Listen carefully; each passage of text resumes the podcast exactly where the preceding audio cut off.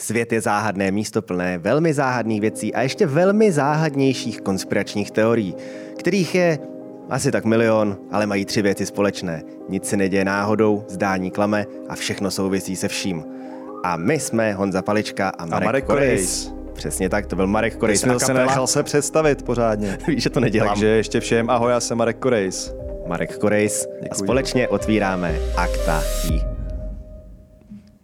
Tak, nazdar Marku. Čau Honzo. Dneska je tady opět vedro, ale upgradeovali jsme a vzali jsme si sem Marušku, která nás aspoň trošku jako popudrovala, aby jsme se nepotili tak jako v minulé epizodě, nebo respektive v minulých dvou epizodách. A taky má nejkrásnější vějíře, který jsem kdy viděl. Já mám kytičkovaný. A já mám LGBT, protože to jsme tady podporovali minule, podporujeme to furt. Takže máme oba LGBT. Vlastně jo. Každopádně máte za sebou dvě epizody, které se týkají klonů a dvojníků a trojníků, různých známých osobností ze světa politiky a teď přejdeme na takové ty standardnější celebrity z řad zpěváků, herců. Herců, zpěváků. Takových těch jako lidí, kteří jdou definovat snad jenom jako famous person, protože nikdo vlastně neví, co dělají. A tak dále. A jak jsme si řekli, ty naše tři společné rysy konspiračních teorií, tak tady opravdu všechno souvisí se vším a zdání opravdu klame. Přejdeme ke konspiračním novinkám. Jak jste jistě zaznamenali, tak stojaté vody české okurkové sezóny letní rozbouřilo minimálně to, že se ministr spravedlnosti Pavel Blažek během bouřky v hospodě setkal s Martinem Nejedlým, bývalým poradcem Miloše Zemana a tady takovou kremelskou postavičkou. Mohlo se to zdát jako náhoda. Blažek to prezentoval jako náhodu. Přece jenom pršelo, tak jsem šel do hospody. A zrovna? A Martin Nejedlý měl štěstí, že jdu zrovna kolem. Nicméně, všichni víme, že Pavel Blažek je z Brna. A v Brně najdeme ulici Blažkova, která se kříží s ulicí Nejedlého. A můžeme si všimnout tady na výseku z mapy, že ulice Nejedlého uhýbá kam se doleva na východ a směřuje k východu. Takže to žádná náhoda není, vážení přátelé. V Brně už to urbanisté naplánovali dávno. Přejdeme k další konspirační novince. Mě to připomíná, promiň, jak jsou ty konspirační teorie, že svobodní zednáři naplánovali Washington, když se podíváš třeba na tu mapu, tak evidentně naplánovali Brno. Tak to byly nějaký svobodní zednáři Huntec Edition. Nějaká Morava. Svobodné zednářo, synku. Teď tady máš, ty koukám, nějaký biblický text. Já tady mám, ano, doslova biblický text, kde my vám pořád slibujeme díl o ploché zemi. Bude. A bude, někdy. Jak jsme řekli, bude v únoru nejspíš. Nejpozději v únoru. Nevíme, který únor to bude, ale nějaký únor. A do té doby si vystačíme zatím s jednou malou aktualitkou od pana Georga Millera, který tady analyzuje Bibli a popisuje. Stejně tak je tomu i v Žalmu 104.5, 47.10, Izáš 40.22, Přísloví 9.1, Lukáš 4.5, Matouš 4.8 a mnoho dalších. Například ve Zjevení 1.7 se učí, že všichni lidé naráz uvidí Ježíšův příchod, což je možné pouze na ploché zemi. Takže nevím, jestli jste byli někdy na nějakém koncertě, kde bylo třeba víc než 80 000 lidí, tak tam sice jste jako furt na plochý zemi a stejně jako příchod těch lidí moc nevidíte, kdyby tam nebyly ty obrazovky, ale podle mě, asi to mají v Bibli namyšlený Ježíš nějak by šel na pódium, trošku jinak. No ten by měl ty obrazovky, to by za prvý promítali by to na mrakech. Za druhý tohle to potvrzuje, že pokud ta země není plochá, tak nemůže Ježíš nikdy přijít. Tak uvidíme. Až přijde, tak ho uvidíme, nebo ho neuvidíme. Tak ho buď uvidíme, nebo neuvidíme a podle toho se ukáže. Já se tady ještě vrátím s naší starou dobrou tady zásobovačkou našich konspiračních novinek paní Renčou Hambálkovou, která tady dává do takové zajímavé souvislosti témata, které jsme měli v těch ještě předchozích epizodách na téma Barbie a Oppenheimer. Proč měli filmy Oppenheimer a Barbie současně premiéru? Protože je to nápověda, že přijde žena, která bude mít na další vývoj ve světě obrovský vliv. Přijde žena, která pochází odjinud než z Ameriky, stejně jako Barbie, která byla vyrobena v Japonsku, ale poprvé uvedena v Americe. Já už mám dávno svůj tip. Přijde raketa, přijde bomba, dva v jednou. A takovou ženou je právě Ivana Trumpová. Pak je tam ještě nějaký další text, to si myslím, že už je skoro zbytečný. Protože je to úplně zbytečný, protože už si tohle to říkal minule. Vidíš to? Tak mi to tam zůstalo, ale jako dobré se vyplatí připomenout. Přesně. OK, tak to tohle je bonusový obsah. To je bonusový obsah pro ty, co neviděli minulou epizodu. Zjevně mě to prostě zaujalo tak, že mám potřebu cpát to všude. Tak. Každopádně, teď tady je něco nového. Jistě jste si, když jste kupovali si nějaké potraviny, všimli, že občas je na nich logo s takovou zelenou žabkou Rainforest Alliance, které má sloužit k tomu, aby vás informovalo o tom, že produkty typu kakao nebo tak, co se pěstuje na území, kde jsou i deštné pralesy, které obsahují ty potraviny, které mají tady logo s žabkou, tak by měly být vyrobeny tak, že to tomu deštnému pralesu neuškodilo. Nicméně naši konspirační spoluobčané přišli na to, že význam žabky je úplně jiný. Ferry Prichádzka přichází s tím, že symbol žáby rovná se hmyz, červy a i s výkalmi, mRNA a jako přidaná hodnota análno-degustačného sektoru hormonálné oteplovadla. Je to už takmer vo všetkom. Já si myslím, že pan Ferry si trošku líznul takové té žáby Bufo alfarius, která nebyla z Rainforest Alliance. Která rozhodně nebyla z Rainforest Alliance, byla spíš jako z Psychedelic Alliance. Ale pokračujeme, protože... já musím tady říct, že teda hormonální oteplovadlo cítím už teď. Když tady v análno-degustačnom traktu? Nejspíš taky, je tady fakt vedro. Pak tady máme... Nekupujte jídlo s logem Rainforest Alliance. Atrazine, toxická látka, kterou psychopatická loutka Gates a jeho Melinda Foundation... To je asi s fondánem nějaký. Asi nějaký fondán. Zavedla do jídla a která pomalu přeměňuje mladé muže v ženy a snižuje jejich testosteron. Pokud máte pocit, že máte málo testosteronu, zde je vysvětlení. Hele, snižuje to testosteron těch žen nebo těch mužů? Tak jako... Pokud žen, tak to není asi na škodu. Zároveň, jak víme, dnes jsou tyto kategorie tak fluidní, že to může snižovat testosteron komukoliv, kdo chce. Takže prosím vás, klidně si snižujte testosteron. A teď tady mám ještě na závěr konspiračních novinek pár tady Hlas lidu. Žába rovná se hormony neplodnost. Globalistům to přeji, ale ať se ty kurvy nemnoží. A co my? Kdo nás ochrání před těmito svinstvy? Svinství. Vladimír Jiroušek. Košer, halal, teď žába. Židáci nám cpou své sračky, muslimáci taky, teď marxisté nebo co za svoloč. Chtějí nás vybít, nedejme se. Vybít. A teď tady máme nakonec Jarku a Vaška Matajovi, kteří nám přináší takovou drobnou nostalgii. Kdo vzpomíná na komunismus, tak tam všechny potraviny byly, co měly být. Zdravé, výživné, poctivé. Dnes je to samý jed a sračka. Prý demokracie a jen tu tráví občany. A furt slyšíme, že komunismus je špatný. Ani hovno. No, Jarku a Vaško, je na hovno. Tak bych to tak řekl. Jediný, co si umím vzpomenout, že asi mohlo být za komunistů teoreticky lepší, jsou takový ty, když jdeš do Lidlu nebo jiných řetězců, hlavně ty retro týdny, tak tam máš ty salámy. Za komunismus úplně nešel do Lidlu. Jasně, ne, já chci říct, že ty salámy, když máš takový ty retro normy, že jo, 76 a tak když si to koupíš, je to lepší než Godhaj z komunismu. Ale dneska už si nemusíš kupovat Godhaj a to je to celý. Že? Jako právě, ono to spočívá v tom, že si nemusíš kupovat Godhaj v dnešní době. Nicméně, to bylo naše tady takové drobné antré s repeticí, která byla vynucená mou vrozenou nevšímavostí. Ale můžeme začít dnešním tématem, kterým jsou dvojnici celebrit. A představte si, že začneme Johnem Lennonem. První naše téma se týká Johna Lennona a má k tomu něco Marek. Představte si svět, no dobře, haha, super vtip, kde Johna Lennona nezabil Mark Chapman, jak se traduje, ale zabil ho známý americký spisovatel Stephen King. Skutečně? Skutečně ne, ale někdo si to myslí. Investigativní občan Stephen Lightfoot, děkuji Honzo za fotku, Stephen Lightfoot o tom dokonce napsal knihu s příznačným názvem Stephen King Killed John Lennon. Což jaksi obsahuje celou tu knihu. Myslím, že tam dost prozradil děj už v názvu. Ale... Což není obecně doporučovaný postup, ale Steve Lightfoot není úplně typický občanek. Můžete vidět tady na fotce, protože Steve Lightfoot si koupil dodávku, kterou si takhle hezky obarvil na žluto a polepil si ji různými výtažky z té své knihy. Není to jeho první dodávka, jestli tě můžu poprosit o ty další fotografie. Má více dodávek. Těch dodávek bylo několik. Byla například takováto dodávka, na které je napsáno Silent America Satanic, je tam vládní média jsou náš nepřítel, mluvte zlo nebo buďte zlo. A je tam dokonce i Reagan, takže pokud nás poslouchá Mickey, který chtěl citovat z našeho podcastu o Ronaldu Reaganovi, má unikátní druhou příležitost, to se nestává tak často. Pokud bys, Mikuláši, náhodou do té bakalářské práce chtěl zakomponovat i vraždu Johna Lennona, tak poslouchej.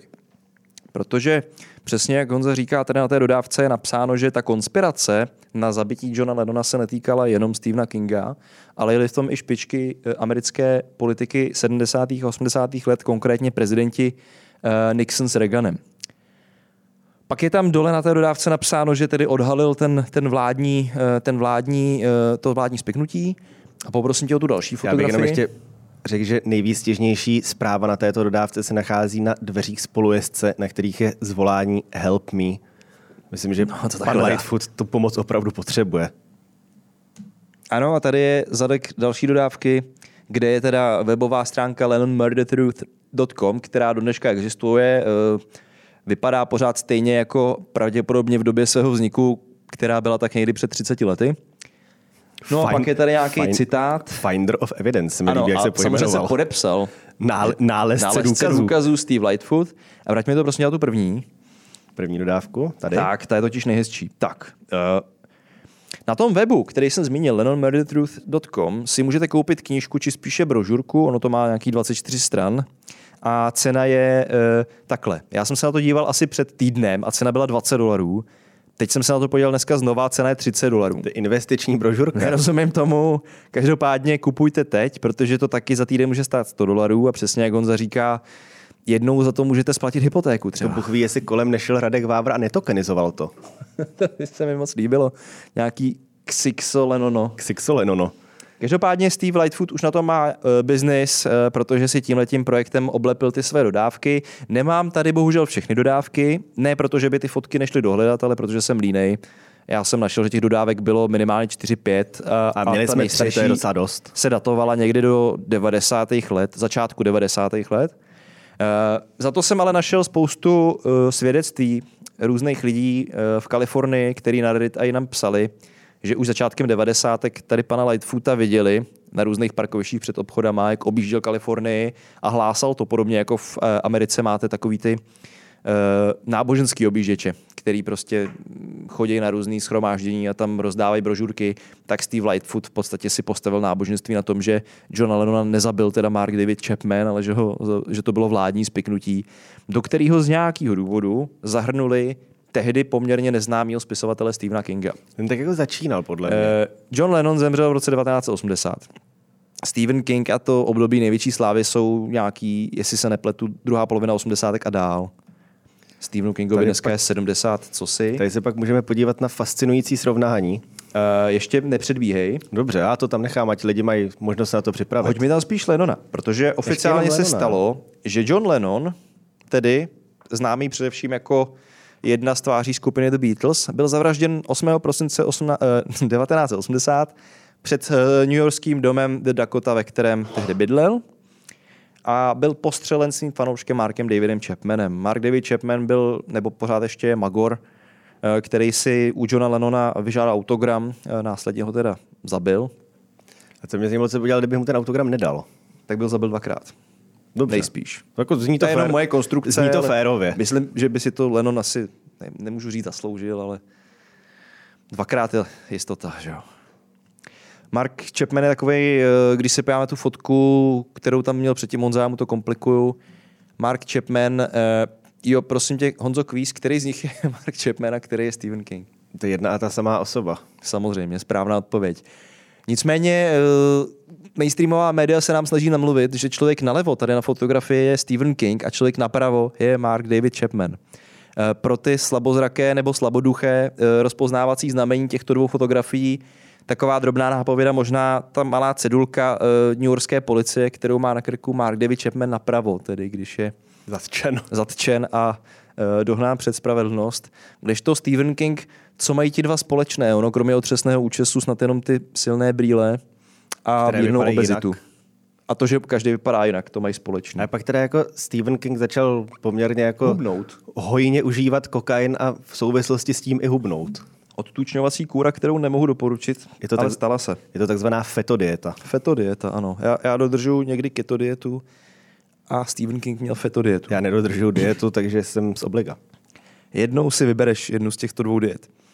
Každopádně, co se dočtete na webu LennonMurderTruth.com? Cituji. Příběh o Marku Chapmanovi je jen zástěrka.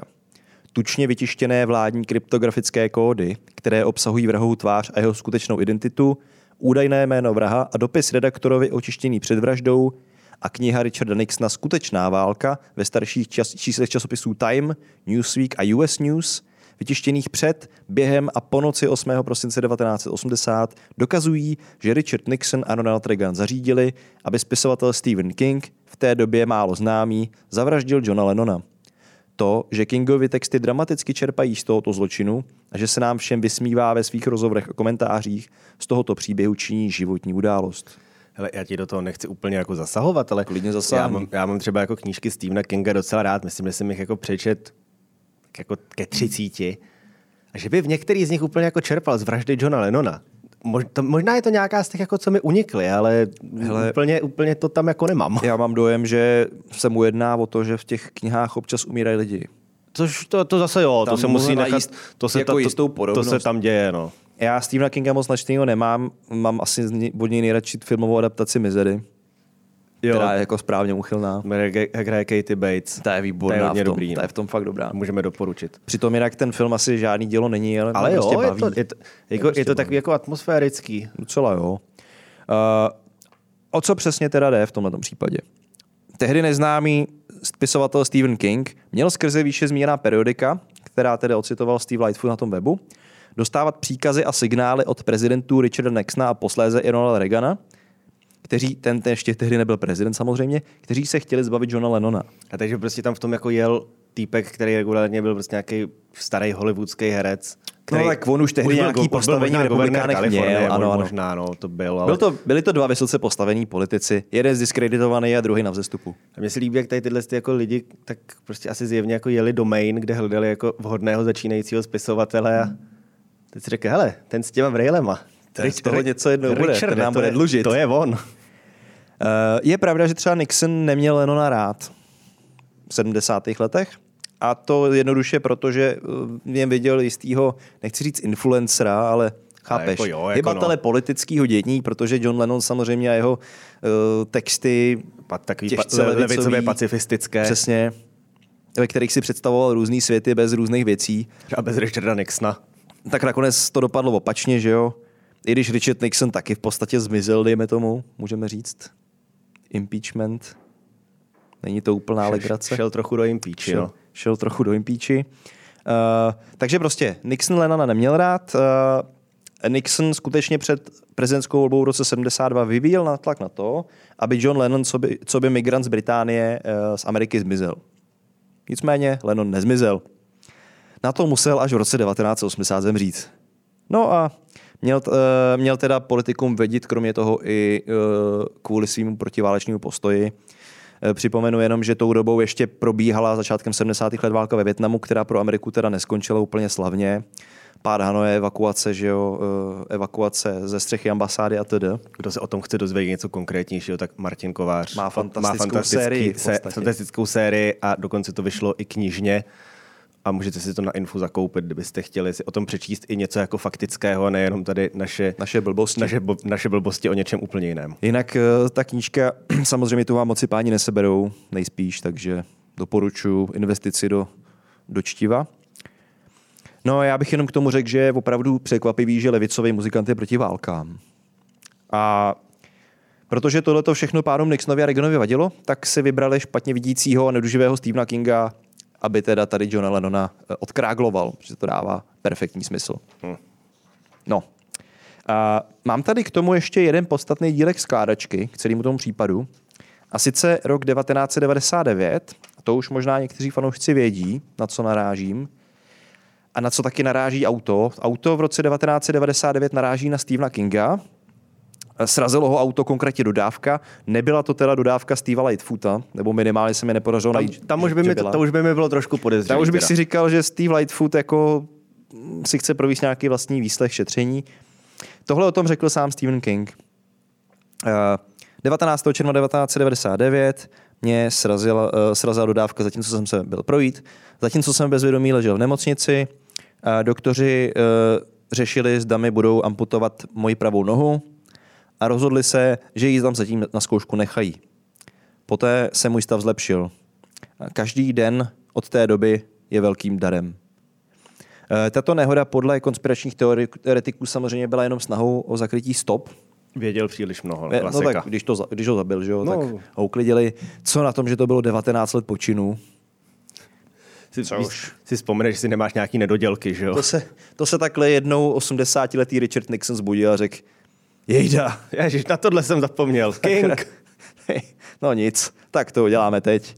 No nepovedlo se, že jo. Nixon a Reagan na opravdu stará... Vlastně ne, Nixon umřel v roce 94. Vzpomněl si Reagan. No, tak starý Reagan. Ne, že by to nebylo jedno. Nixon nebo Reagan. Že jo, teď byli úplně stejný v podstatě. Tak.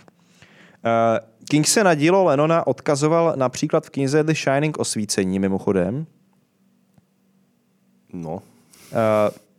Citoval, tuším, nějaký text z písničky nebo něco takového. Nevím teďka přesně. Jo, to je dost nějaká možný. Reference to tam je dost byla. Možný, no, jako...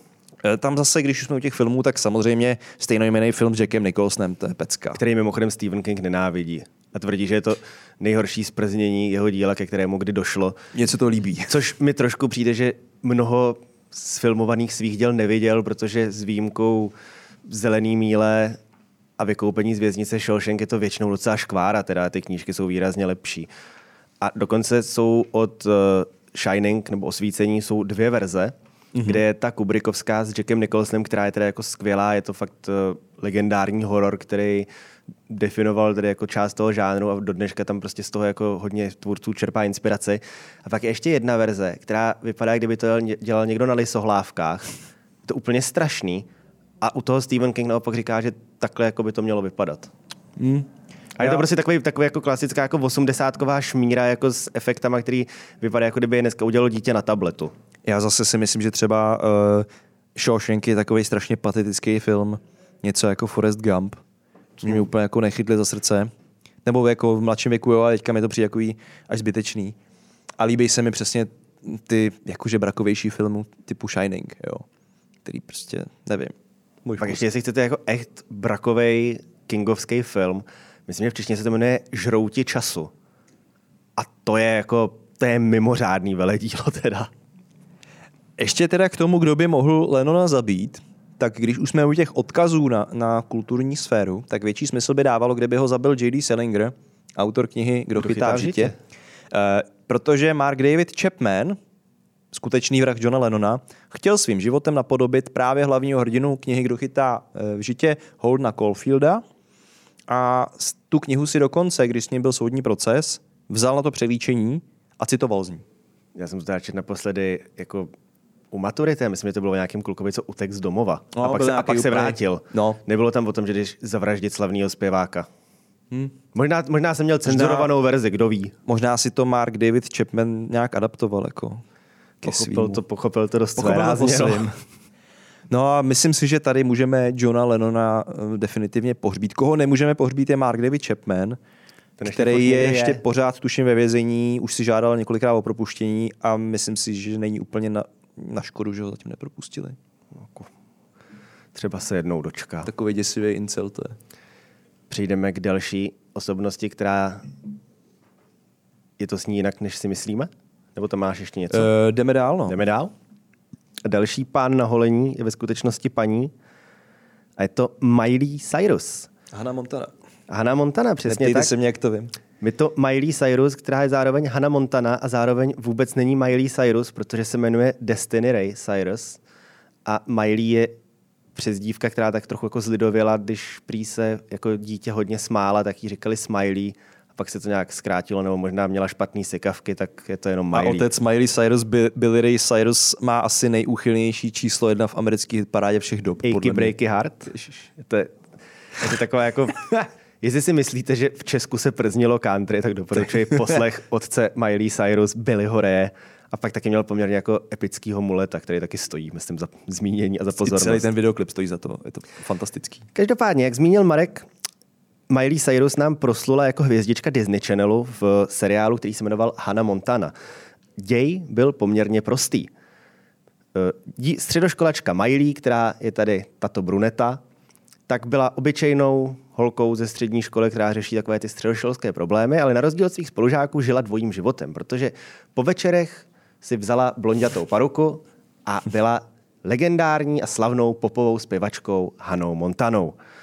A toto má být odkaz na to, že i Miley Cyrus žije dvojí život, respektive Bůh ví, jestli je to vůbec Miley Cyrus, ale k tomu se dostaneme.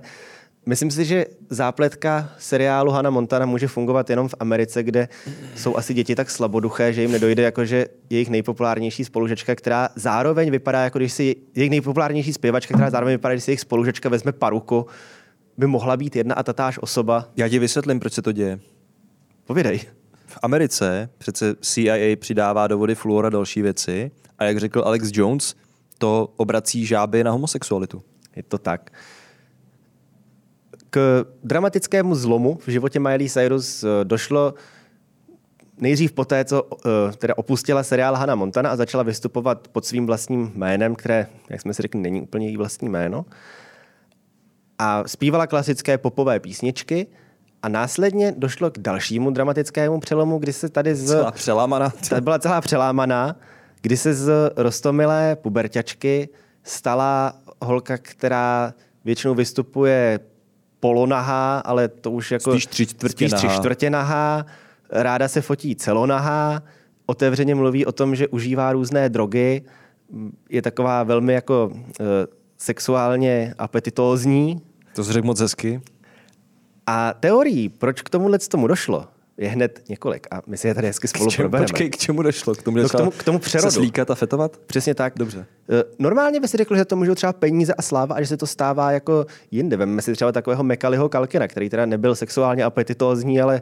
To tak, nevíš. Taky o to docela semlelo. A slíkal se? Já vím jenom, že hodně fetoval. Jako... Byl fetově apetitózní. Byl spíš, ten spíš držel tu fetodietu. Mm.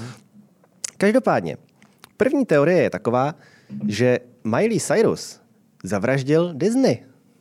Sám? To už ne, ten byl tak už jako u ledu, jak se tak jako říká. Ale počítá se s tím, že... Je třeba použil kozidevo zrcadlo. Je to možný.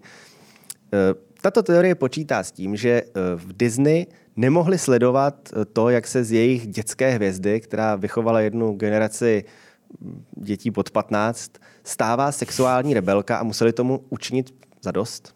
Mm-hmm. Takže Miley polapili, nechali ji zavraždit, nejspíš myšákem Mickym, který je tam tak jako od špinavé práce.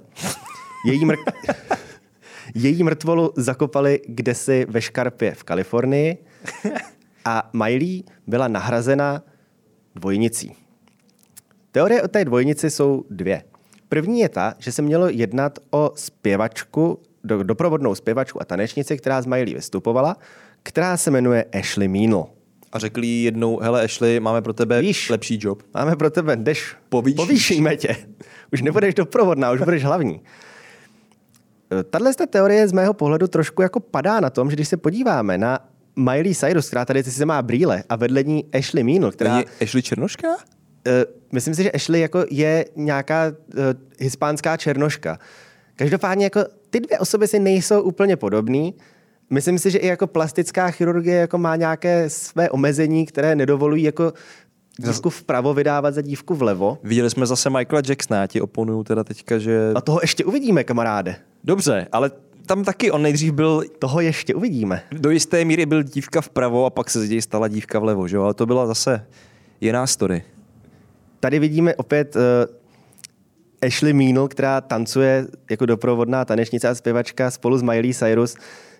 Jako je jinak velká, má jiný typ postavy. Ale sahají si jako rukou na stejné místo přibližně. Ano, sahají si v rámci choreografie stejně jako tanečník za nimi někam si nad rozkrok. Asi je to tam svrbilo, protože byli spocení, nebo nevím, mám taky občas tady jako v tomto studiu chuť vykonat tento pohyb, ale pro dobro nás všech děkuju, to nedělám. Děkuju. A pak tady bylo ještě jiná, a to bylo to, že se to mělo potvrdit, jiná teorie, která se měla potvrdit tím, že Miley Cyrus na svých koncertech měla už předtím používat dublérku, k čemuž skutečně, a ta se měla následně stát tou novou Miley Cyrus, která se opět jako vrátí na správnou cestu, protože dnešní Miley Cyrus už je opět jako připomíná standardní zpěvačku, která je taková jako odvážnější, ale už to není to, jak jako řádila nahá na bouracím kladivu a podobně. A střílela konfety s prsou, nebo já vlastně já nevím, já jsem to nikdy moc nesledoval. To je dost dobrá vlastnost, umět střílet konfety s prsou. Přijde mi to sympatický, nevím, jestli to dělala. Se jde může hodit. Ale trochu se jako představuju, že by to dělat mohla a bylo to fajn a Disney mu to vadilo. To je moje nová oblíbená superschopnost. Teda. Každopádně dublerku Miley skutečně používala. Byla to tato osoba vpravo, která opět jí není úplně tak příliš podobná. No. A tu dublerku používala během jedné ze svých koncertních tour, kde bylo součástí toho vystoupení to, že... Někdy zmizíš a objevíš se jinde? No, ani ne, že to bylo spíš o tom, že ona tam jako Miley se zhaslo, pak tam tancovala jako obrácená zády k publiku a pak se přesně objevila, pak se znova zhaslo a byla jinde a byla převlečená. Což se udělalo tak, že Miley Cyrus si odběhla, během pauzy naskočilo tady dublerské děvče, který mu nebylo vidět do obličeje, udělalo si tam nějaký jako tanečky a pak se objevila převlečená Miley, což jako se blbě dělá, aniž bys přerušil to show a přiznal bys, že tam ten člověk není. Takže to bychom si asi tak vysvětlovali. Ale další verze je ještě zajímavější, která totiž spočívá v tom, že Disney si byl vědom toho, jaký talent v Miley třímá a nechal jí naklonovat. Výborně. Protože co kdyby? Co kdyby? Jako do zásoby. Prostě. Do zásoby. No a Miley byla nahrazená právě klonem. Když byla ta původní, která začala zlobit, tak Disney ji zavraždil, protože věděl... Protože si řekli, máme tam brazáku klona. Protože řekl si, hele, máme ještě jednu. Akorát to trošku jako padá na tom, že Miley začala na Disney Channel vystupovat, když jí bylo 14. Takže kdyby ten klon, kdyby ji skutečně naklonovali, tak jako jim mají tam takovou mezeru. Jak to myslíš? Takže klon taky stárne, ne? No stárne, ale jako nestárne, předpokládám, že nezestárne ti jako za půl roku o 14 let. Jo, protože pokud jo, tak by mělo docela omezenou trvanlivost. A tak zase do hry může vstoupit Kozyrevovo zrcadlo. Je fakt, že jako od té doby, co jsme si představili Kozyrevovo zrcadlo, tak z jeho pomocí jde vysvětlit v podstatě téměř cokoliv, o čem se tady bavíme. Přepneme si na další obrázek,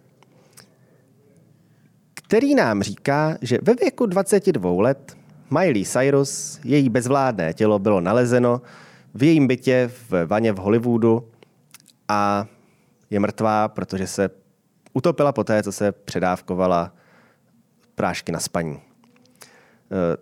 Mělo se tak stát tedy, když jí bylo 22, což vychází na rok 2010 a abych tedy jako vysvětlil, k čemu došlo. Začalo se to poměrně živelně šířit, nicméně nikoho už nenapadlo podívat se po původním zdroji této zprávy.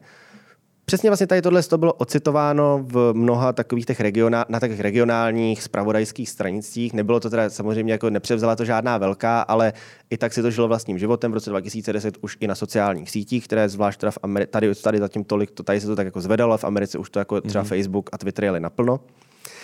No, když se podíváme, když se tak jako půjdeme pospátku, kde to bylo první, bylo to poprvé na stránce, která se jmenuje Now 8 News. To zní skvěle. A stránka Now 8 News, když jsem si připravoval obrázky, tak v současné době přináší následující zprávy. Žena byla přistižena, jak kojí svou bezsrstovou kočku na letu Delta Airlines. Muž si uřízl prsty, protože říká, že ho nutili, aby psal homofobní tweety. A nebo bílá žena porodila černé dítě a tvrdí, že otcem je duch Michaela Jacksona. Ten ji oplodnil, tvrdí. Tak přímo jako takhle graficky to tvrdí. Přímo graficky. Oplodnil mě duch Michaela Jacksona. Myslím si, že člověk nevyžaduje to úplně jako nějakou velkou mediální gramotnost, aby z toho člověk pochopil, že stránka Now 8 News je jako čistokrevně satirický web. Já jsem rád, že jsme tady hned dvakrát dneska zmínili Michaela Jacksona. Protože tady je s námi Morgan Freeman, což je vlastně jedna a tatáž osoba v podstatě. Já si nepamatuju, že bych je někdy viděl na stejném místě. Já si nepamatuju rozdíl nějaký mezi nima. Miley tady v tomto případě na stránce Now 8 News nebyla pohřbená poprvé ani naposledy. Holka totiž za uplynulých pár let umřela hned několikrát. Ku příkladu, už v roce 2008 totiž Miley Cyrus zemřela ve strašné autonehodě. Bylo to dokonce tady tato zpráva doprovázena... Počkej, to dala agentura Reuters. To není Reuters, ale to je Reuters. A je to teda na Yahoo News, což je agregátor, který není úplně nepodléhá nějaké větší kontrole. A jak správně upozornil Marek, tu zprávu rozeslal někdo, kdo se podepsal jako agentura Reuters. Ale stačilo to k tomu, aby se to někam dostalo. Na 4chanu Miley teda sice nezemřela, ale měla AIDS. Byla HIV pozitivní a proto ukončila svůj vztah s Liamem Hemsworthem a údajně to, že je HIV pozitivní, může vysvětlit i její iracionální sexualitu. Myslím si, že to tak úplně nefunguje, ale... O tom taky slyším poprvé. Nejsem úplně jako kovanej tady v tom, jak to funguje na 4chanu. To jsem slyšel o vraždě Johna Lennona třeba spoustu věcí. Následně Miley měla ve věku 24 let, také podle dalších zpráv. Už po třetí zemřít. Tentokrát měla spáchat sebevraždu, během níž i měla před ní nahrát video svým fanouškům, kdy se s nimi loučí. A byl tam odkaz, klikni zde pro poslední zprávu Miley fanouškům, což samozřejmě... A zadej číslo své kreditní karty. Což samozřejmě vedlo k něčemu, jakože hello, tady jsou Miley pozůstalí, potřebujeme $10 na vyřízení dědického řízení, zadej číslo své kreditní karty. Tady FBI Česká republika, pošlete 2 bitcoiny, jinak je váš počítač zamknut. Jo, tohle je prostě přesně ono. Tady to máme, že hollywoodská superstar Miley Cyrus se oběsila ve své domě, protože trpěla traumatem a stresem, odvezli ji do hollywoodské nemocnice, kde byla prohlášena za mrtvou, nahrála poslední video pro své fanoušky, klikněte zde. A na tom videu... Odevřel jsi to? Ono tohle už jenom screen to zmizelo, takže to smazali. Nevěděl jsi to, bohužel. Nevěděl jsem to, no, bohužel. Nemohl jsem zadat kartu, nemohl jsem přispět na Miley pohřeb. Toto ještě vrátím, anebo to je jedno, na tohle se kouká o něco líp. Tato zpráva vyvolala trošku paniku, protože byla zveřejněná v době, kdy Miley už 20 dní nic nepřidala na svůj Instagram. Což fanoušci brali jako potvrzení toho, že ona skutečně musela mít ty deprese, teď se zabila a nic tam nebude.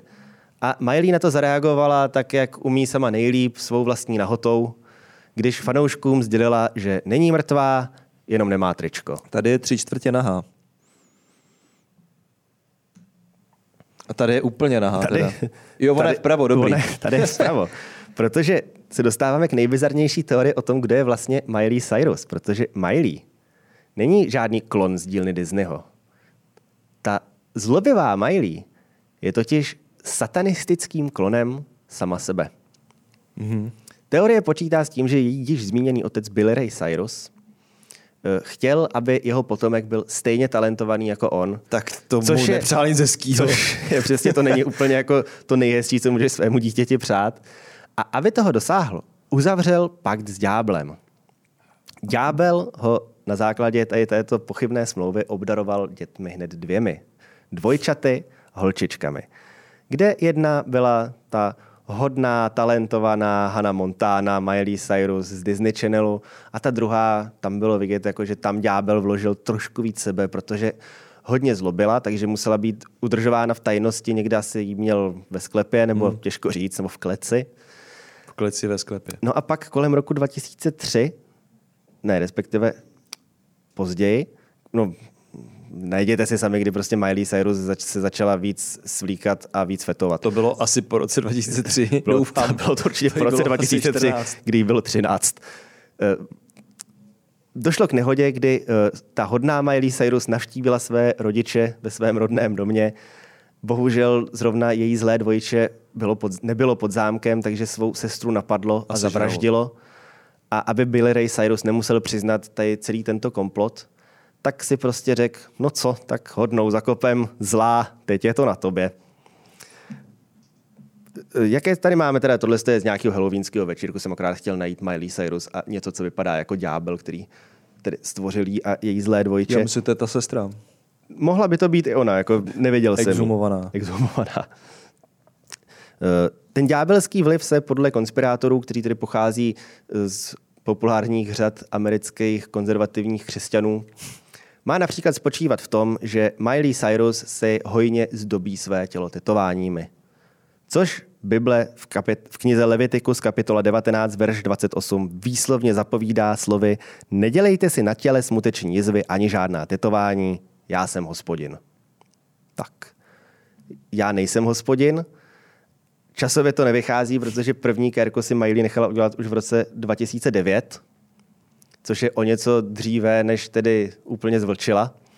A pak bych jenom poznamenal, že nepředpokládám, že většina z našich posluchačů jsou nějací velcí znalci rodiny Cyrusových, ale pokud tedy jako těch pár drobných tetování na těle Miley Cyrus je důkaz toho, že byla splozena na základě smlouvy s ďáblem, tak se můžeme podívat na jejího staršího bratra, který se jmenuje Trace. Vypadá takto. A toho asi tedy Billy Ray Cyrus uzevřel smlouvu se superďáblem a Hitlerem a Stalinem dohromady, protože jinak si to nedokážu vysvětlit. On se jmenuje Trace? Jmenuje se Trace Cyrus. Tak traceování Trace nebude složitý, když se na ně dívám.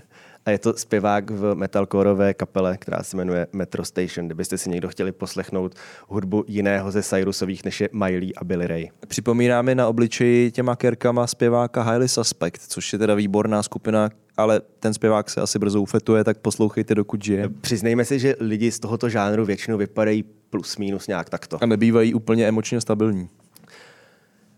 Co na této teorii nesedí, krom toho, že úplně všechno, je například to, že Billy Ray Cyrus vystupuje jako poměrně velmi pobožný člověk sám, a dokonce, když tedy vešlo na povrch, že Miley Cyrus je ráda uživatelkou drog, tak to v nějakém rozhovoru komentoval tak, že se domnívá, že je to útok satana na jeho rodinu. Cože z toho má achy breaky heart.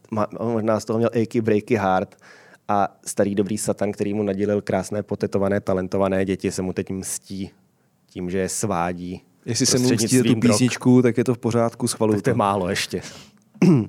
To by byla Miley Cyrus, její klony, dvojčata, satanové, mrtvoly a další.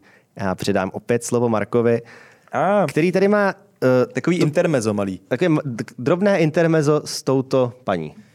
Tak tady paní na obrázku by podle všech dostupných informací měla být Nicki Minaj a mě u ní vždycky vytane jeden obrázek, když si na ní vzpomenu, když se o ní mluví, jestli můžeš přeskočit. Můžu. Tohle je, prosím vás, grafická analýza toho, jak se vyvíjela Nicki Minaj v čase. A je to teda predikce, ten rok 2020 k tomu nedošlo. Někde se to zpozdilo. Skončilo to někde 2000, možná i 10, nevím, spíš jo. Tak mě překvapilo teda u Nicki Minaj, že už je 40, když jsem se díval. Ano, tebe to evidentně překvapilo taky. Myslel jsem, že tak 33. Já myslím, že bude jako lehce starší než my, jako rok o dva třeba. Tak jako tak, asi tak ne, no. Vypadá dobře, ať už to znamená cokoliv. To je dost podobný, jako když mě včera kamarádka, teda čímž sdílela na Instagramu, že Andrew Garfield, který hrál Spidermana mezi Tobey Maguirem a Tomem Hollandem, že mu taky včera bylo 40 a já jsem myslel, že mu tak 35. Dobře. Až dotočíme tenhle podcast, tak si musím někam v klidu sednout. Každopádně, Nicki Minaj, proč ji tady zmiňuju, ona totiž reálně měla dvojníky, například ve videu Kanye Westa k písni Monster, a tím dvojníkem byla neméně známá modelka Black China. Ta byla někde taky jako angažovaná někde v rodině Kardashianovi, že tam byla vdaná za nějakého z jejich členů. Jo. A tý je teda asi 35. Nevím, proč to říkám, ale prostě jsem si to googlil, takže tady máte tuhle informaci, naložte s ní, jak chcete. A teďka teda půjdeme rychle na Ferrari. Jdeme přešaltovat na vyšší rychlost. Je tady totiž Ferrari. A ne tak ledajaký Ferrari. Ne tak ledajaký. Ale Bruno Ferrari. Dokonce oba Brunové Ferrariové. Protože jak dobře víme, roli dvojníka, já tady udělám takovou historickou vsuvku, roli dvojníka obecně vynalezl slavný francouzský herec Bruno Ferrari. Zde na snímku naprosté zvíře teda. A vtipný je, že Claude Zidi, režisér filmu Zvíře, dokonce chtěl jako takový malý vtípek najmout na nějaký malištěk do toho filmu Belmondova dvojníka. Aby to teda opravdu, aby to byl teda jako ta double dávka, nejenom, že, že celý plot toho filmu je okolo toho, ale že... Metahumor. Ano, metahumor. Uskutečnili se dokonce prej i nějaký konkurzy na roli dvojníka Belmonda, což není úplně lehký, protože on tu držku měl takovou hodně unikátní. On měl sice obličej do rádia, ale měl zase jako strašný charisma, že jo. On byl takovej ten ošklivej, který ho ale ženský chtějí. A to něco to je... jako my, akorát tak, s tím rozdílem, že ho ženský chtějí. Bez té druhé části. Každopádně ty konkurzy prej zkrachovaly přesně na tom, že nenašli nikoho, kdo by měl ten specifický Belmondův obličej, nebo alespoň vzdáleně ten specifický Belmondův obličej. A ještě jedna zajímavost, ten Claude Zidi, režisér, pořád žije, je mu 89 let, jsem koukal, když jsem tady dneska od těch věků lidí. Můžete znát, pokud jste mezi mladšími diváky našeho podcastu, asi hlavně čtvrtstoletí starý trhák Asterix a Obelix, kde hrál známý ruský herec Gérard Depardieu. Populární ruský herec Gérard Depardieu. Který teďka byl někde na dovolený v Česku snad. Jo, byl nějakým vinařství. Jako jo. A který ho možná znáte z legendární písničky kapely Vohnout, která je teda parádní, teď nevím, jak se jmenuje. Ale je o Depardieu, asi se jmenuje Depardieu, a možná se jmenuje nějak jinak. Má skvělý videoklip. Já mám rád videoklip ke Svaz českých bohémů, protože se natáčel u nás na Vyžlovce na koupališti, což je možná daný tím, že tam Matěj bydlí, ale... A oni mají k písničce Jezdci, myslím, nebo k čemu, mají nějaký reel starých záběrů z VHS videa. Je tam nějaký rok 92 a je to s... před školou náměstí Jiřího Zlobkovic na Praze 3, kousek tam se bydlel já, tak tam se na to čumě a říkám, ne, tak hele, tam tady bydleli všichni předtím. Já mám, když si tady dám taky nostalgickou vsuvku, já mám jako kluky Homolovi mnohem víc než s hudbou spojený s tím, že ty, které jako bydlejí na Vyžlovce, což je vedle Jevan, ale předtím tak jejich rodiče měli chatu v Jevanech, jako o ulici nad náma, a kluci, kteří jsou, nevím, řádově o 10 let starší než my, tak si tam prostě v době, kdy jim bylo 20 a nám 10, si tam postavili skateovou úrampu. A my jsme fakt jako trávili dny tím, že jsme dojeli na kole prostě v ulici vejš a čuměli jsme na to, jak prostě kluci skateujou v Jevanech v lese, což bylo úplně jako totální zjevení. No oni to, já nevím, jestli to tam stavili oni nebo kdo, ale mám takový matnej dojem, že v tom videoklipu právě je nějaká rampa nebo něco jí připomínající i na tom náměstí Jiřího Zlobkovic. A jestli tam znáte, tam jako dneska je takový prostě hnusný plácek, jo. Takže jestli to tam dali, tak respekt. Ještě zpátky k těm filmům teda. Jasně, Ferrari. Dáme tam zatím druhýho Bruna Ferrari s kočkou. To je takový ten z kapely Vanessa. Šňupal údajně kokain z Bible, pak snad říkal, že to neměl být kokain, já nevím. Tady kočka vypadá, že taky to trochu najelo. Taky je bílá. Každopádně, pokud jste starší diváci a fanoušci našeho podcastu, definuj starší. 25 plus, dejme tomu. Tak když jsem dal Asterixe pro ty mladší. To máš hodně nízký jako nárok na to, co znamená být starší. To je jenom pro účely tohoto segmentu. Jo, jinak pro mě mladý, každý samozřejmě. Každý je tak mladý, jak se cítí. Pokud jste trošku starší než fanoušci Asterixe a Obelixe, tak budete znát asi sérii Prohnilý s Filipem Noiretem. A všichni nad 30, pod 30 budou znát takový ty komedie Jeden hot a druhý Čehý. Jo. Zvíře jsem zmiňoval, Křídlko nebo Stehínko, to je úplně jako legendární film. Jo, to je super. Který popisuje vlastně přesně to, co jíme dneska. Pan Trikatel a jak tam jezdí ty hnusy, jak to nastříká tím sprejem do té formičky. Takže Claude Zidi dělal tyhle ty filmy, ale hlavně teda geniální půlstoletí stará věc Velký bazar. To neznám teda. To je. Tak se na to podívám. Tak to se podívej, doplň si to. Já si taky nechám něco doporučit. Ale teda tady taková moje malá francouzská vsuvka, protože to jsou geniální filmy. Ne, jako francouzský komedie jsou fakt bezvadný, protože já myslím, že teda jako... I ty nový vlastně. Já myslím, že nejblíž jako z těch zahraničních, tak jako je nám hrozně blízký ten jako britský suchý humor. Ale ty francouzský se tady taky chytnou, protože jsou prostě fakt crazy, jako, že to je většinou tam prostě je to ujetý a to si myslím, že se to v Česku taky jako... A na rozdíl od Italů to není takový trapně ujetý. Není to retardovaný jako pan účetní, no. Je to pan účetní, za to se stydíš, na to koukáš. A mimochodem, a to je to samá vsuvka, to se nikdy nedostaneme nikam, ale co už... Kam jsme se kdy někdy dostali. My jsme ani nevystartovali, takže se nemáme kam dostávat. Mimochodem, to je překladatelská genialita ve filmu Drž hubu, kde hraje Gérard Depardieu a Jean Reno. Tak, že tam je prostě jako, že ta hlavní postava Kentán z Montarži, což prostě v češtině zní už jenom jako, že si prostě řekne, že to je fakt jako debilní, smyšlený jméno. A prostě v té francouzštině to vůbec tak nevězní, protože to je prostě normálně jako Kentán nebo prostě Quentin řadový jméno a Montarži je město, že jo. Ale prostě, že to řekne, že je v té češtině bez toho přízvuku, tak Kentán z Montarži. A vlastně i to jako bistro u dvou přátel, který si chtějí založit, v češtině to zní jako prostě přesně jako takový ten jako projekt naivního blbečka. Aha. A v té Francii je to prostě jenom jako wordplay na to, že tam se každá druhá jako bistro se jmenuje Chez Ami, což je prostě jenom jako bistro u přítele. Tak to bylo moje znalost francouzštiny, která začíná a končí zhruba u toho, co jsem řekl. A z těch nových komedií, co jsme komu udělali, je dobrý film třeba. Jo. a má to ještě nějaký sequel, ten už tak dobrý nebyl, ale mrkněte na to. Mrkněte na to, a než mrkneme na to, tak mrkneme na Beyoncé. Protože Beyoncé, stejně jako Sovy v seriálu Twin Peaks, není čím se zdá být. Navzdory tomu, že Beyoncé je rekordmankou na poli hudby, protože jsem si zjistil, že má nejvíc, je to držitelka nejvíc cen Grammy. Má jich 28. Já myslím, že to je nějaký člověk, který skládá takovou tu film.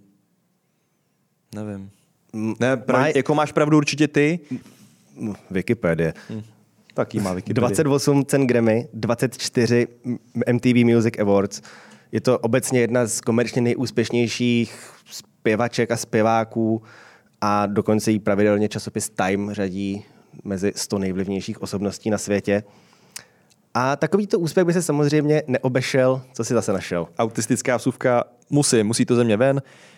Beyoncé je fakt první, má jich 32, přeskočila Georga Soltyho, což bude nějaký takový ten přesně skladatel filmové hudby. 26 let zesnulý, maďarsko-britský orchestro něco, já to tady dám radši česky, dirigent maďarského židovského původu, mimo jiné dlouholetý hudební ředitel Chicagského symfonického orchestru a skládal toho prostě hrozný ranec, má jich 31. Tak, můžeš, proměnit.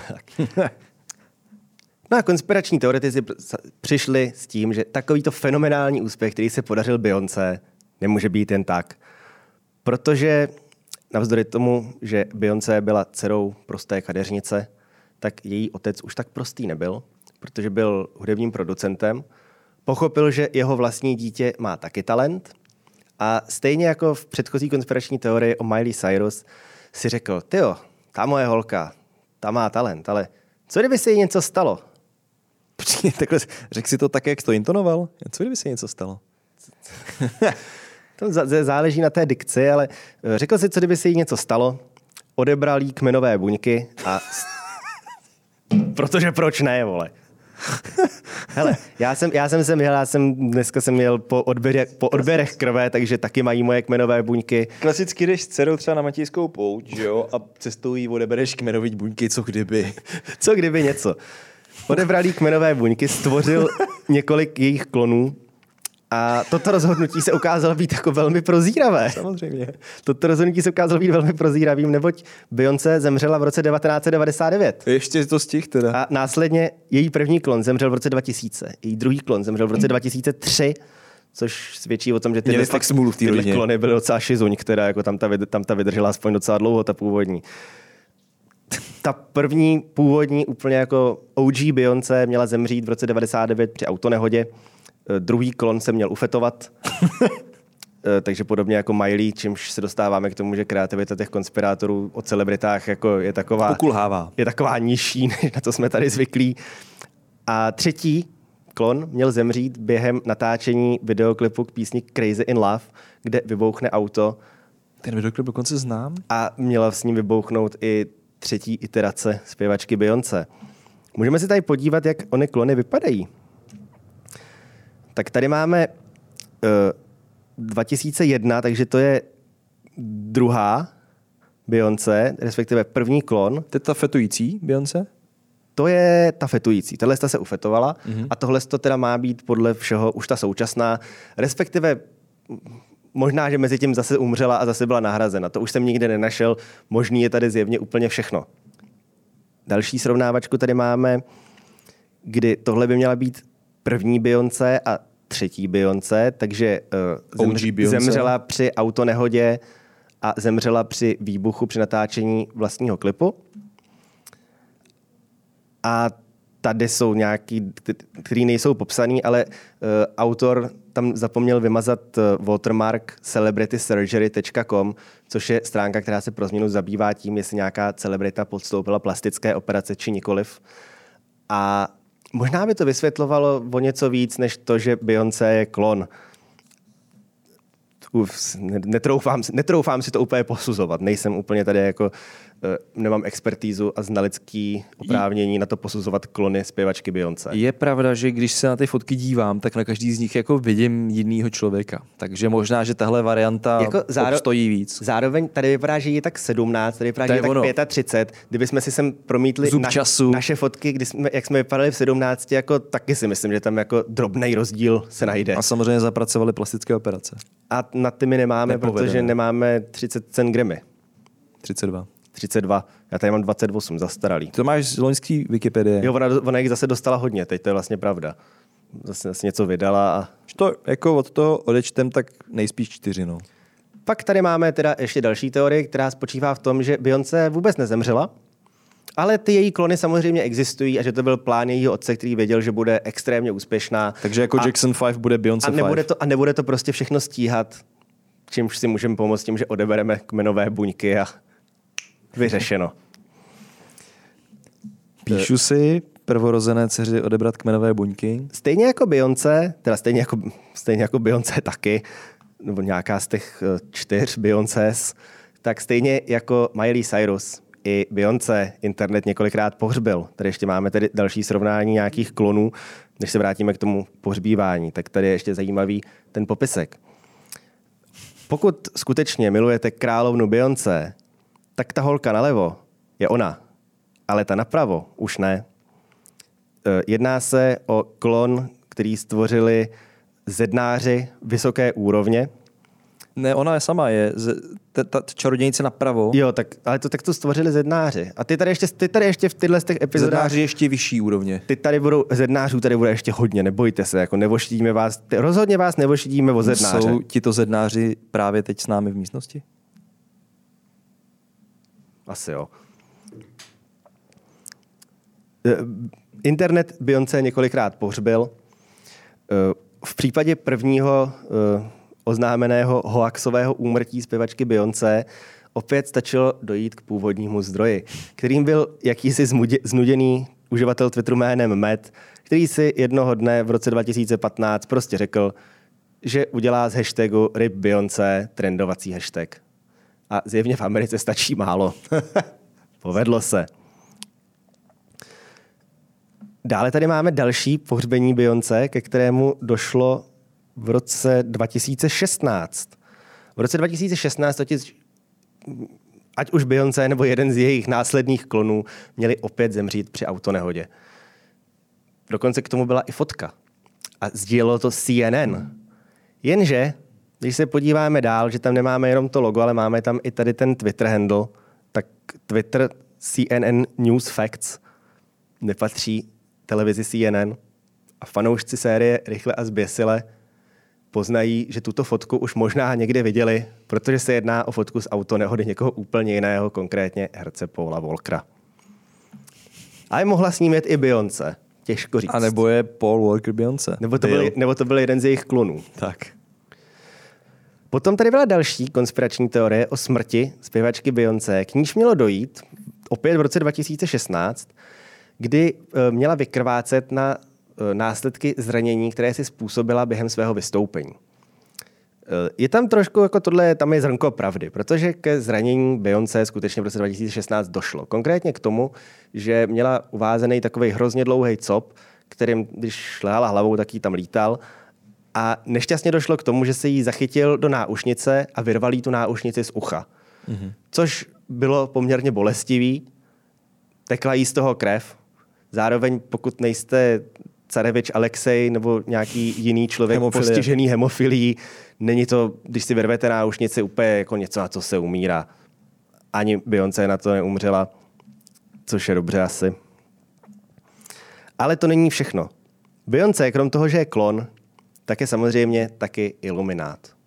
Spolu se svým manželem, raperem Jay-Zem.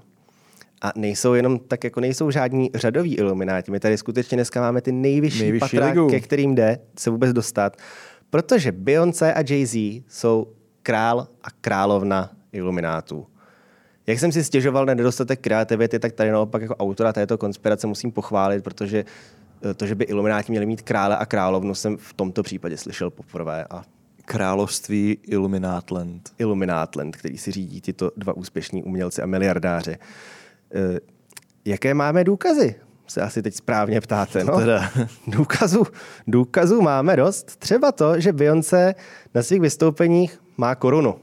Což nikdy žádný umělec v historii dostal neměl. Třeba Freddie Mercury jí dosil docela často. Absolutně ne. Ale nebyl to král iluminátů. To byl král hudby v podstatě. To byl jenom král hudby a tady Lady B je královna iluminátů. Do řad iluminátů jí měl tedy zasvětit její manžel, rapper Jay-Z, který je iluminátem již dlouhodobě. Tady pozuje před dolarovou bankovkou. Pozuje před pečetí z jednodolarové bankovky z její zadní strany. Dokonce to měli být právě ilumináti, kteří měli Jay-Z mu pomoct dostat se na vrchol slávy, protože v něm cítili potenciál toho, že je to člověk, který pro ně může získávat černošské publikum, pro jejich tady scheming a podobně. Důkazem samozřejmě toho, že Jay-Z je iluminát, je jak to, jinak, že na pódiu dělá toto gesto, které tady občas dělám i já, občas to dělal i Marek, nebo se o to minimálně pokoušel, nemá to tak vychytaný. Dokonce, kdybyste dali k sobě dvě tyhle ty ručičky toho kurzoru, tak to udělá tohle gesto, což je taky jako mimořádně jako zajímavá věc, kterou tady můžeme sledovat. Bylo to gesto, které Jay-Z dělal v rámci svého slavného alba Rock Nation. Si prostě vymyslel něco, co tam bude dělat, fanoušci to budou dělat taky. Takový jako fanoušci Tří sester třeba dělají tohle, že tím dělají jako to logo Tří sester. Že takový jako roztažený ilumináti. No, pak fanoušci metalu dělají tohle, tak Jay-Z si vymyslel svoje vlastní gesto. Hlavně asi polovina interpretů populární hudby dělá tohle. Jo, že dělají. Jakože 666 tomu někdo říká. 666 boží oko. Tak. A to, co tady máš vyfocený toho Jay-Z, tak to taky dělá leckdo. Není to úplně tak jako složitý. A oni do toho ještě často montují politiky. Třeba Angela Merkelová byla vidět kolikrát, že má ty ruce takhle. Jak to má sepnutý. Měla takový ten diamant, vždycky se říkalo, že dělá. Potom tedy Jay-Z to takhle otevřeně přiznává. Následně, když tedy inicioval i svou ženu do iluminátských řad a stali se králem a královnou, tak ostych ztratila i sama Beyoncé, která na vystoupení během Super Bowlu rovněž udělala toto gesto, což pak teda vysvětlovala jenom tím, že to byl prostě jenom jako podsta jejímu manželovi, který s tím přišel jako první a že mu chtěla prostě jako dát vzkaz, jako že hele, jako uznávám tvoji hudbu, manželi. A tohle ty obrázky, co jsem tady měl, byly tedy z konspiračního videa, který rozvíjí tuto teorii o ilumináctví Beyoncé a Jay-Zho. Když to video necháme dojet nakonec, objeví se tam toto sdělení. Pozor, korporátní média vám lžou. Chápete, kam se tím chci dostat, jo? Že když vidíte někde, jako prostě sdílejte nebo to smažou, případně o tomto tradiční média mlčí, měli byste být na pozoru, protože je dost možné, že to, co jste slyšeli nebo právě uslyšíte, nebude příliš ukotveno v realitě, řekněme tak jako eufemisticky. Za co nás to chtěl oběsit ten posluchač? Jo, to tady měli jsme, nám říkal zvukař Ondra, že nám četl komentáře od vzkazy fanoušků. Asi ne tak úplně fanoušků z YouTube, kde paradoxně u epizody o Titaniku nám nějaký člověk psal, že se osobně postará o to, aby jsme dobrovolně emigrovali z této země a když nepůjdeme, tak nás oběsí. Takže zdravíme, doufám, že už má upletené smyčky, protože nevím, jak ty, Marku, já se minimálně teď nikam nechystám. Možná na dovolenou, ale to bude emigrace tak jako na 3-4 dny. Já za tebe v tomto směru zaskakovat taky nehodlám. Tak, dalším z důkazů, že Beyoncé je iluminátka, má být její píseň. Dokonce některých jejich písní. Je to píseň All the Single Ladies, kterou taky asi všichni znáte. Je to taková jako, fakt jako, když se řekne Beyoncé, hodně lidí si představí právě tady tuhle jako taková odrhovačka. Jako, pokud jste žili někde...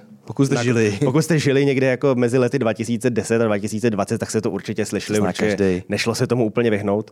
Ty nám to chceš zaspívat? Nechci to zaspívat, protože to úplně jako, není to úplně v mojí poloze, bych jako řekl.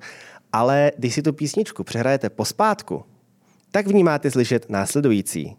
Oh Lucifer, hail Lucifer, the world will not have fun, the world will bow to me, people's tears fall.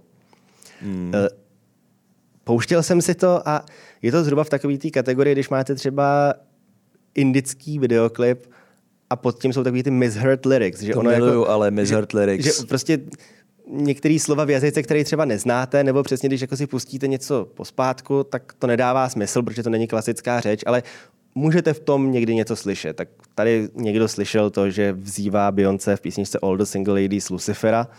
Zároveň i samotná písnička měla být závadná, protože byla o single ženách, takže měla nutit ženy a dívky k promiskuitě, což samozřejmě asi odporuje Bibli a možná nějaké jiné podobně bohulibé literatuře. Mně to připomíná, no, první, co se týče datace, první případ takovejhle, těch backward lyrics, který mi Vitane namysl, tak je Stairway to Heaven od Zeppelinů. A potom tedy dokonce v písni, jak jinak, protože to jde nejlíp, se Beyoncé vypořádala i se všemi těmito konspiračními teorie, protože píseň Formation má v textu Y'all haters are corny with this Illuminati mess. Neboli všichni hejtři jste ohraní s tím vaším bordelem z Illumináty, takže vysmála se v přímém přenosu v písničce, která ji nejspíš přinesla do kapsičky dalších pár hezkých milionů dolarů. A máme tady ještě nakonec segmentu o Beyoncé jedno obvinění. Je to obvinění šéfky republikánů z amerického státu Michigan, která se jmenuje Kristýna Karamo. A paní Karamo přišla s tím, že Beyoncé, jak už jsme si řekli, svádí Afroameričany k pohanství svým albem vydaným v roce 2020. Mm-hmm. Čím konkrétně? Přesně tím, že jako nutí, aby sešli na cestí od toho hodného křesťanství, konvertovali k pohanství. Věří zároveň paní Karamo, že i Jay-Z není jenom iluminát, ale také satanista, který Beyoncé ovládá a vymilí mozek. A skoro bych řekl, že kdyby paní Karamo nebyla taky černá, tak je rasistka, takhle asi jenom úplně blbá. A proto to prohlídla, že jo? A myslím, ne, protože je blbá, no to možná taky. Víš, jak to myslím? Jo, chápu, že, jako, že sama, jako, sama byla je toho součástí a ví, jak to chodí. Předmětem toho. Každopádně není to jenom Beyoncé a Jay-Z, kteří si od paní Karamo vyslechli, že mají nějaké afiliace k různým ďáblům, skřítkům, ještírkům a podobným tvorům. Když se tady podíváme na nějaké její předchozí vyjádření, tak ze satanismu obvinila kromě Beyoncé a Jay-Zho taky Cardi B, Arianu Grande nebo Billie Eilish. Prohlásila, že sexuální revoluce je velmi dobře promyšlený a velmi dobře zorchestrovaný plán satana, koho jiného. A hnutí Black Lives Matter prohlásila, že za nic víc než marxismus a satanismus s tváří namalovanou na černo. Potvrzuje Justin Trudeau neboli Fidel Castro Junior. Originální blackface. Tak. Tím se rozloučíme s Beyoncé, její minimálně 3 klony. I tady s paní republikánkou z Michiganu, kterou možná, jestli chcete, tak si můžete najít nějaké další veselé výroky. Vypadá to, že tato paní jim jenom hýří. Přivítáme asi Eminema. Teď jsme tady měli... Eminemy. Eminemové jsou tady. Eminemovové. Tak. Eminemov, to je nějaký ruský. Autismus dneska. Hele. Dnešní autismus je Eminemov, to je nějaká verze z Kozidova zrcadla. Počkej, znáš takový to meméčko s Minem? To je takový jako nějaký postižený ruský dítě, který bylo vyfocený. Mělo se takový to bootlegovaný tričko z tržnice, kde byl prostě obrázek Eminema. Byl tam nápis s Minem, boj, cool. A pak to jako memeizovali, že to je kryptobilionář s Minem. Kryplobilionář, který bojuje s bratry Bogdanovovými, který se snaží Bitcoin dumpnout, zatímco on se snaží pumpnout. Dumpit. Tak. A mimochodem, když si dáte do YouTube video s Minem versus Bogdanov a předtím požijete nějakou substanci, již požití vám rozhodně nemůžeme doporučit, protože je nejspíš ilegální. Bude to stát za to. Ne, na tady ty naše vlny autismu to rozhodně doporučujeme. Protože zároveň to nedoporučujeme.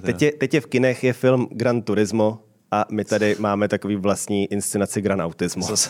Jsem se bál, že zmíníš Kazmu. Ne. Dobře.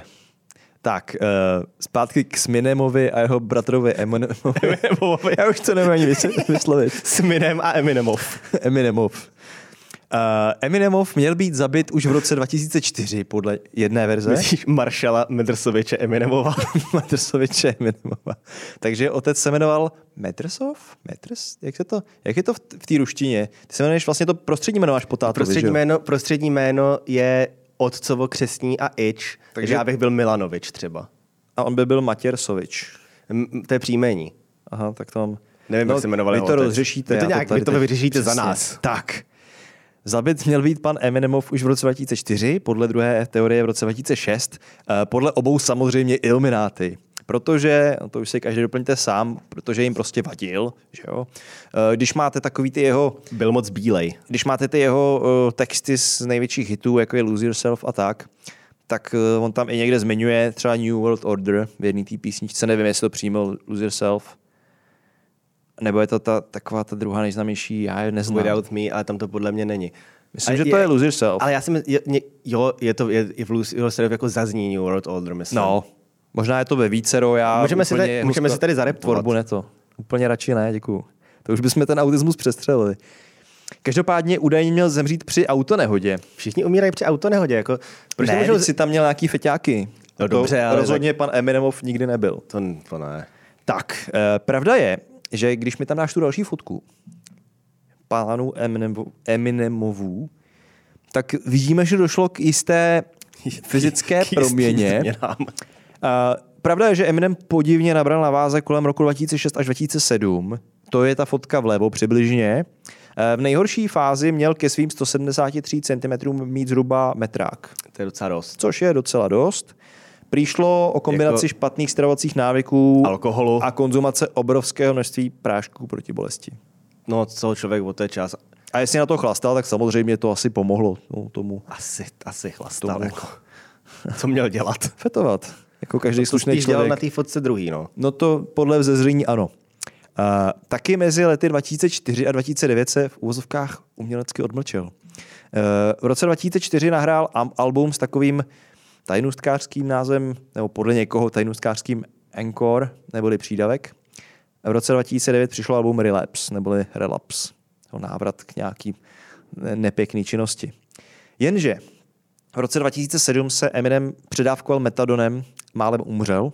To je pravda. To je pravda. A pak mu prý pomohl kdo jiný než Elton John. On to chtěl nějak hezky uvíct. Přijde Ferry Godfather, tyhle. V roce 2008 se pak Eminem po kamarádské pomoci Eltona Johna nějak dal dohromady. V dalších letech se měnila Eminemova záž, zejména co se týče oblečení.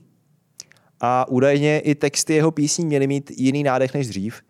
A dokonce i jeho hlas měl být jiný. Může to jako, když člověk stárne, děje tyhle ty věci. K tomu jsem se chtěl tak nějak dostat, přesně, že spoustu těch věcí lze vysvětlit poměrně prozaicky. Jaksi během času. Ale to by nebylo tak zábavný, že jo. V roce 2013 začal kolovat videoklip, velmi krátký klip, na kterém Eminem během rozhovoru takzvaně glitchuje, neboli se zasekává. A skutečně na té nahrávce je, prostě probíhá tam nějaký interview, Eminem na pár vteřin se jako odmlčí a nějak se nehýbe, ale to může být čistě jako nějaká snaha o pozornost, nějaký publicity stunt, nic víc. Nebo prostě měl zásek. Přesně, mohly to být drogy, nebo respektive jejich nedostatek. Přebytek nebo nedostatek, mohlo to být cokoliv, mohla to být malinká mrtvička, nevíme.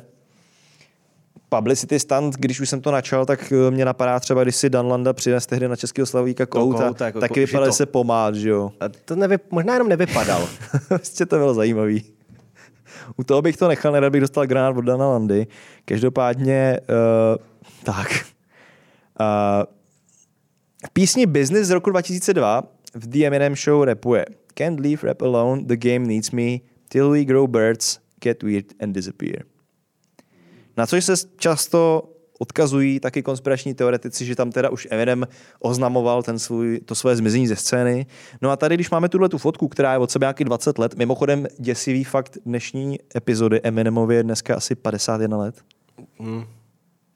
To už pravděpodobně chodí na vyšetření prostaty. Možná jo, jako, nebo bylo by to dobrý na předejití různým problémům, které můžou nastat. Musel bys vytáhnout zase nějaký dvojníka z kmenových buněk a tak jako nemají moc velkou trvanlivost, tak jako jsme si dneska už řekli. Přiznejme si, že Eminemovi k vzestupu pomohl člověk, který se jmenuje Dr. Dre, takže to je doktor, ten podle mě jako možnosti má. Ano. A je dost podobný Jay-Z minimálně v tom, že jsou oba černý. A starý. A Dr. Dre má docela dobrý písničky. Já jsem hrál NBA 2000 a tam byl super soundtrack, teda musím říct. Kde kromě toho, že mě to teda naučilo poslouchat George Clintona and the Funkadelic, což je jako fantastická věc, tak tam měl něco, myslím, i Dr. Dre. Don't Stop, ne. A Run DMC tam taky byly. Ne, ale tohle jako Mimochodem jako scénáře, soundtracky k videohrám, ke starým videohrám jako 2000 až 2010. Ježišu. Je úplně legendární, nejlepší, jak to člověka poznamená. Já fakt prostě jako jedeš autem, máš puštěný rádio, něco tam začne hrát a prostě první co je Tony Hawk's Pro Skater 2, GTA Vice City, San Andreas. Laura Brannigan, že jo, to bylo Vice Lose City. Lose Control. No, ano. Jo, Self Control. Ježišmarja. A Laura Brannigan pak měla neslavný osud, že jo, umřela na rakovinu někdy v 47. Rok 2005. Rip. Další dávka autismu ode mě.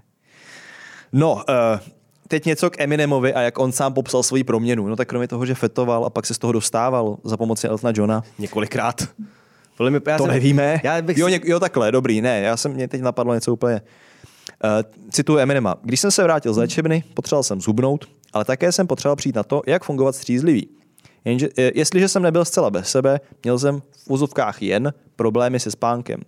Tak jsem začal běhat. To uvedl o svém nejhorším období v roce 2015. To mi připomíná třeba story Duffa McKagna z Guns and Roses, který mu v roce 92 po obrovský dávce chlastání praskla slinivka, tuším. Převezli ho někam do nemocnice polomrtvýho, pak byl asi rok úplně mimo a dostal se z toho, tuším, kombinací jízdního kola a kickboxu.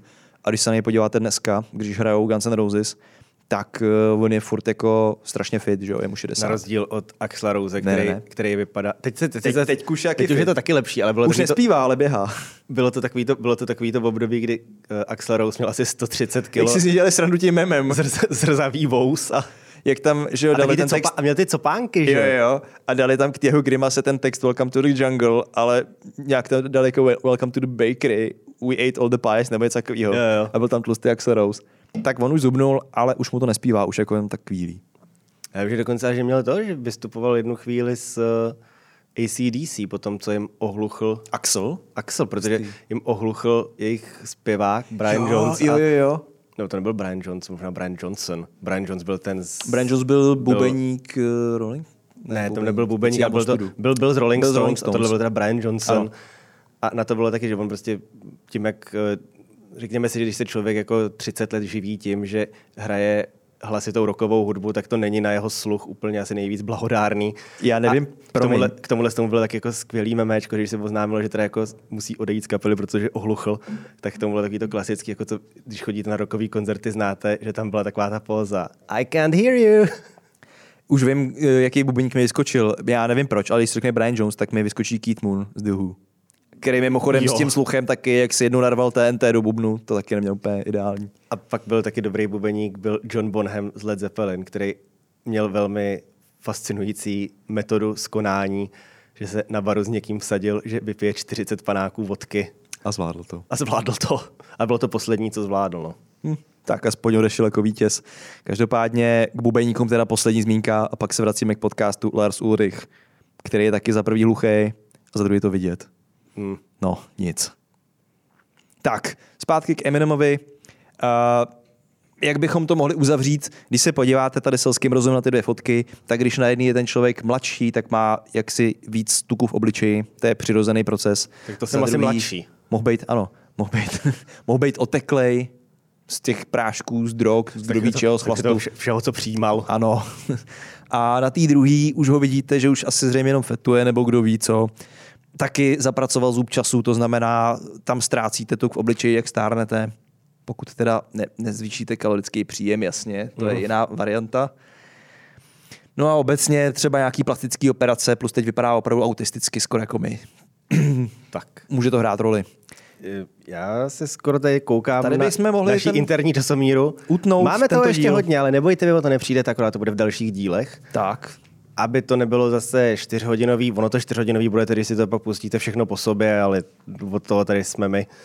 Takže přátelé, měli jsme tady pár celebritních dvojníků, klonů, satanů, jejich vrahů, alkoholu, drog, otevřeného ohně a kmenových buněk. A tímto uzavíráme tyto akta. Děkujeme, že jste to doposlouchali až sem. Nebo dopozorovali. V další epizodě se můžete těšit na pokračování toho samého a do té doby na viděnou, naslyšenou a nakonspirovanou.